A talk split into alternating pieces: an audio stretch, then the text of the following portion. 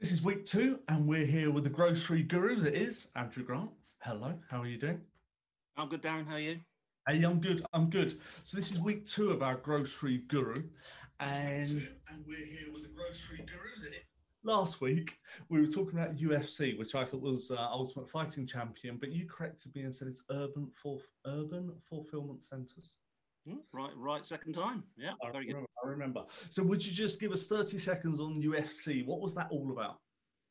Right, well, if I can remember a week ago. Right. Um, the the future really of, of, of, retailing and what we're going to talk about today, um, I think, uh, carries on from there. But um, basically, grocery home shopping has grown faster since March than in the previous 10 years because clearly so many people at home um, people not wanting to go and wander around a, a superstore because of the physical distance rules.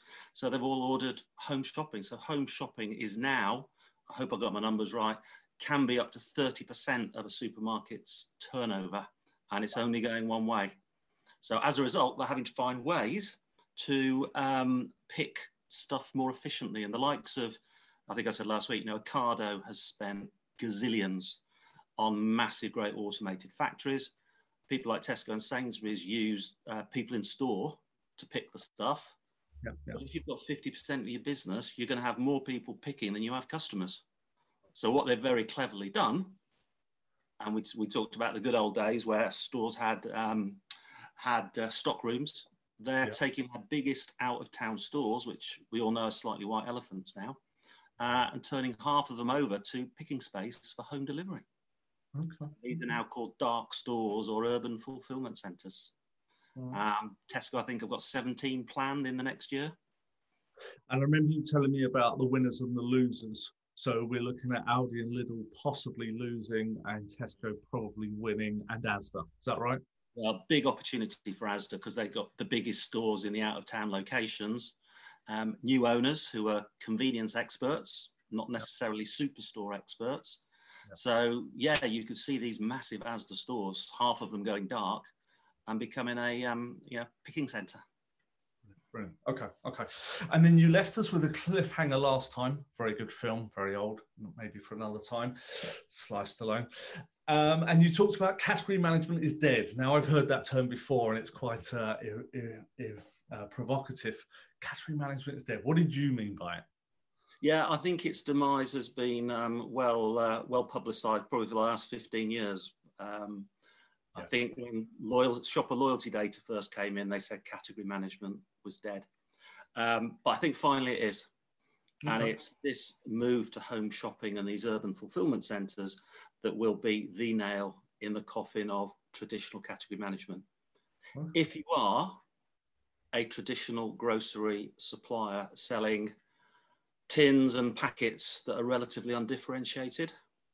Because if you know if if if half of the business is picked dark, yeah, then um, all your cans, all your packets of cereals, all your tins of stuff will be in the dark side of the store.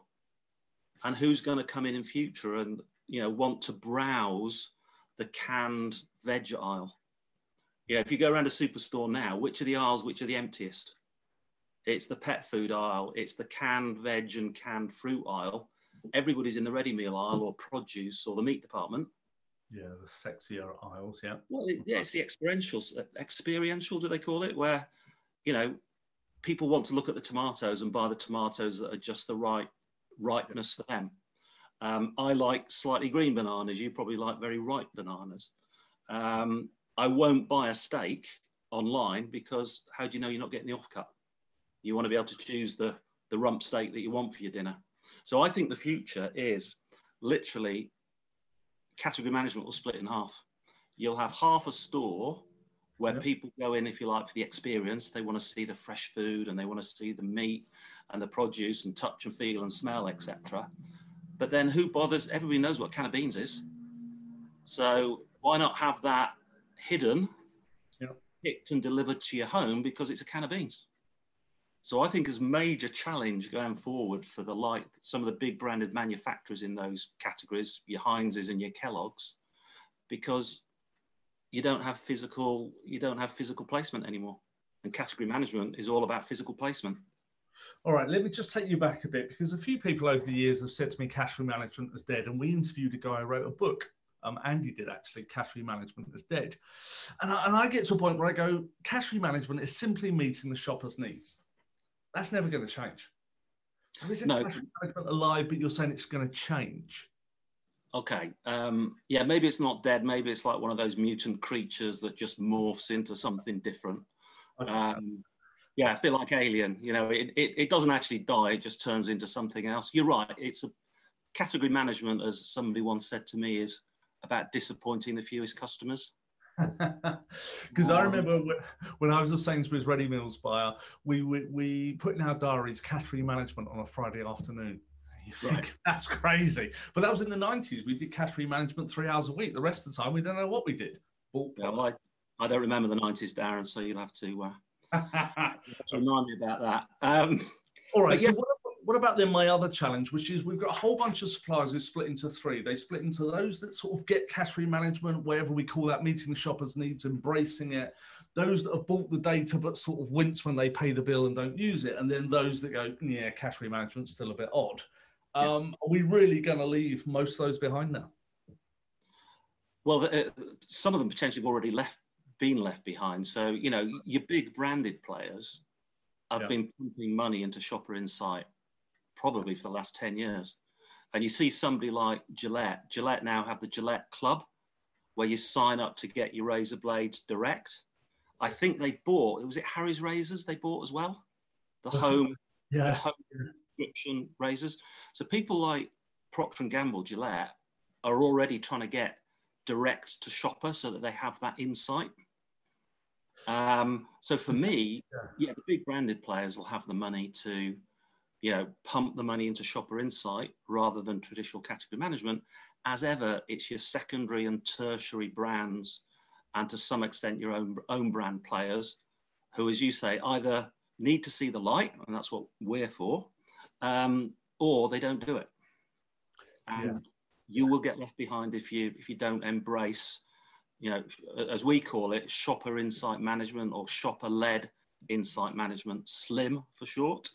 Um, like, like you need, to, yeah, you need to embrace that.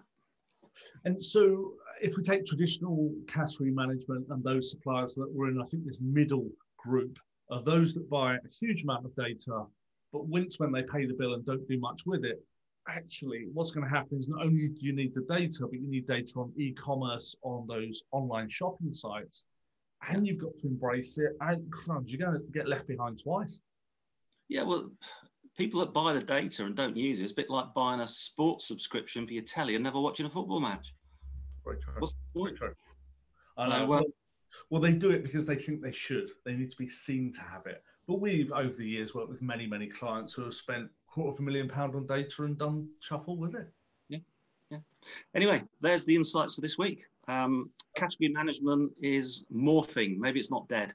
It's certainly morphing into something very different, and it's been accelerated by what we've all had to go through the last um, six months.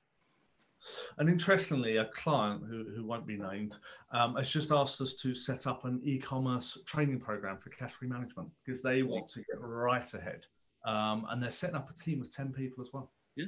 Yeah. Um, so I think they're ones, one of the ones at the cutting edge, putting aside the Cokes and the Gillettes who are obviously doing it anyway. Yeah, All right. absolutely. All right. Okay, so category management is dead, dead urban fulfillment centres. All right, what are you going to tease us with for next week? God, have I got a cliffhanger for next week? Um, the cliffhanger is there is no cliffhanger. There's all. There is no. The cliffhanger is there is no cliffhanger. okay. All right. Grocery guru. We'll see what happens in the world of grocery next week. We'll see what happens. We'll pick up on the news. All right. Grocery guru Andrew Grant, thank you very much for telling us the category management is dead and that there are three groups of suppliers, potentially now a fourth, and we need to embrace this e commerce online stuff, particularly if it's a third of shopping habits. If we don't, we're going to get left behind even more. All right. We'll tune in next week and we'll see you then.